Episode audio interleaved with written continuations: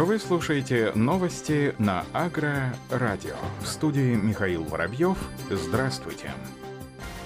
Правительство России поспособствовало укреплению продбезопасности Крыма. Зампредседателя Совета министров республики, министр сельского хозяйства Крыма Андрей Рюмшин сообщил, что Крым получит до конца текущего года более 188 миллионов рублей от правительства России на поддержку создания и модернизацию объектов АПК. Об этом сообщает Министерство сельского хозяйства. Андрей Рюмшин уверен, что это позволит увеличить сельхозпроизводство в республике, даст стимул для развития аграрного сектора сектора, что будет способствовать укреплению продовольственной безопасности. Субсидии получат два крымских предприятия на компенсацию части затрат на строительство современных фруктохранилищ. Общий объем финансирования, выделенного правительством России на создание и модернизацию объектов АПК в 2020 году составит почти 7 миллиардов рублей. Республика Крым в числе 34 регионов России, которые приняли участие в отборе инвестиционных проектов между которыми распределены указанные средства. Средства федерального бюджета предоставлены на возмещение части затрат на создание и модернизацию объектов АПК, в том числе молочных комплексов, селекционно-семеноводческих центров, хранилищ, овцеводческих ферм, рассказал Андрей Рюмшин, заместитель председателя Совмина Крыма уточнил, что среди крымских получателей поддержки Крымская фруктовая компания, которая реализовала инвестпроект по строительству фруктохранилища на 15 тысяч тонн, которая реализовала инвестпроект инвестпроект по строительству фруктохранилища на 15 тысяч тонн. Также компания «Фрукты Старого Крыма», которая реализовала первую и вторую очереди по 5 тысяч тонн инвестпроекта строительства фруктохранилища с регулируемой газовой средой для хранения яблок. Также Андрей Рюмшин подчеркнул, что в целях софинансирования расходов по предоставлению указанной субсидии из бюджета Республики Крым будет выделено почти 10 миллионов рублей.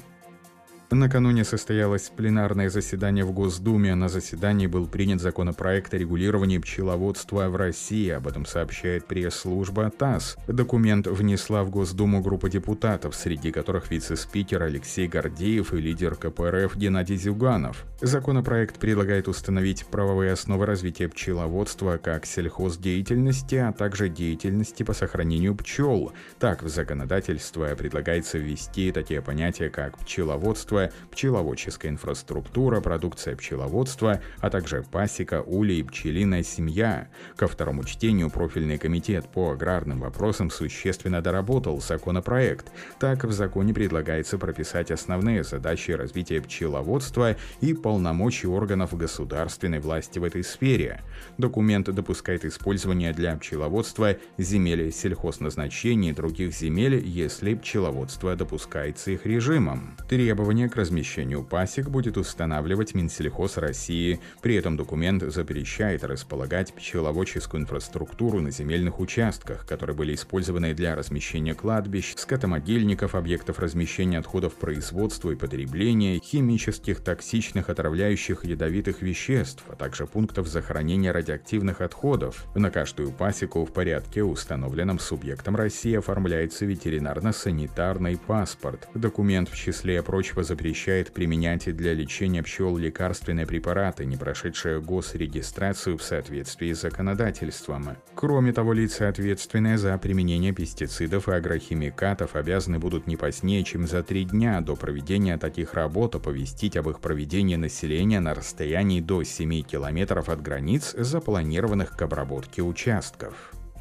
Российские ученые предложили проводить выделение аммиака из реакционной смеси с помощью гибридной технологии, сочетающей возможности мембранной очистки и современных абсорбентов. Новый метод позволяет получать аммиак частотой до 99%, затрачивая гораздо меньше энергии. Об этом сообщает пресс-служба НГТУ имени Алексеева. Исследователи из нижегородских вузов уже предлагали использовать для этого гибридный способ очистки газа, в котором сочетаются технические возможности мембраны абсорбентов. Теперь они опубликовали новую работу, в которой с применением новых абсорбентов исследователи получили аммиак с чистотой, сопоставимой с промышленной. В новом исследовании российских химиков не только подобран наиболее перспективный состав абсорбента, но и проведены проточные эксперименты эксперименты в реальном аппарате со смесью газов, предельно приближенной к составу продуктов процесса Габера Боша. Степень очистки аммиака достигла 99%, что близко к современному промышленному способу, но сопряженному с огромными энергопотерями из-за использования криогенных технологий. Как отметил авторы работы профессор Илья Воротынцев, в методе российских ученых не требуется никаких холодагентов, и поэтому он гораздо доступнее. И если будет пример экономически удачной реализации этого процесса, то он станет мощным толчком к изменениям у всех производителей аммиака, подчеркнул Илья Воротынцев. В Башкортостане создали единую платформу анализа всего, что происходит в сельскохозяйственной отрасли республики. Если изначально система задумывалась как преимущественно информационная, то по мере реализации национального проекта «Цифровая экономика» она превратилась в аналитическую. Об этом сообщает Вести 24. Как рассказала начальник отдела экономического анализа учетной отчетности МТС «Центральная» Юлия Лофт, вся информация поступает в режиме реального времени в Центр управления управления, где анализируются диспетчерами предприятия. По оценкам разработчиков этой программы контроля в реальном времени маршрутов техники остановок уровня топлива в баках позволяет довести до базы на 15% больше урожая, и топливо при этом, как выясняется, можно потратить существенно меньше. И это только то, что касается транспортировки. Начальник аналитического отдела Министерства сельского хозяйства Республики Башкортостан Юлия Путятинская рассказала о реализации перспектив оперативного проекта по ветеринарии, который касается учета не только сельхозживотных, но и пасек. Система Регагра позволила идентифицировать в текущем году все улья в регионе. Это означает, что владельцы пасеки теперь знают, чем и когда обрабатывать соседнее поле. Все данные по сельскому хозяйству республики со следующего года будут доступны в общем так называемом Центре управления регионом.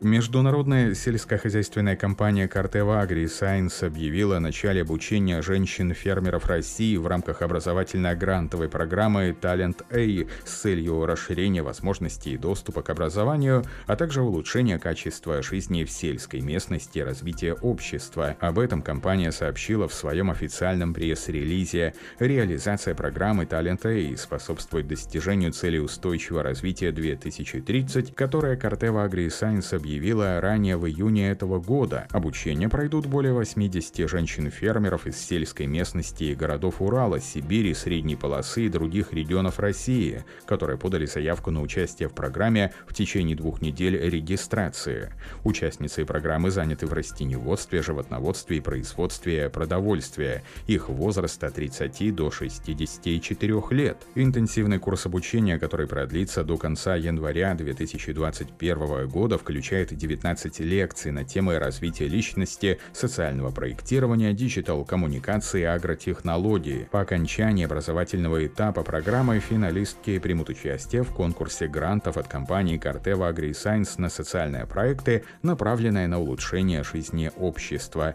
Общий фонд финансирования составляет почти 48 тысяч долларов США. Благотворительный оператор проекта, организатор конкурса грантов, благотворительный фонд «Дальше».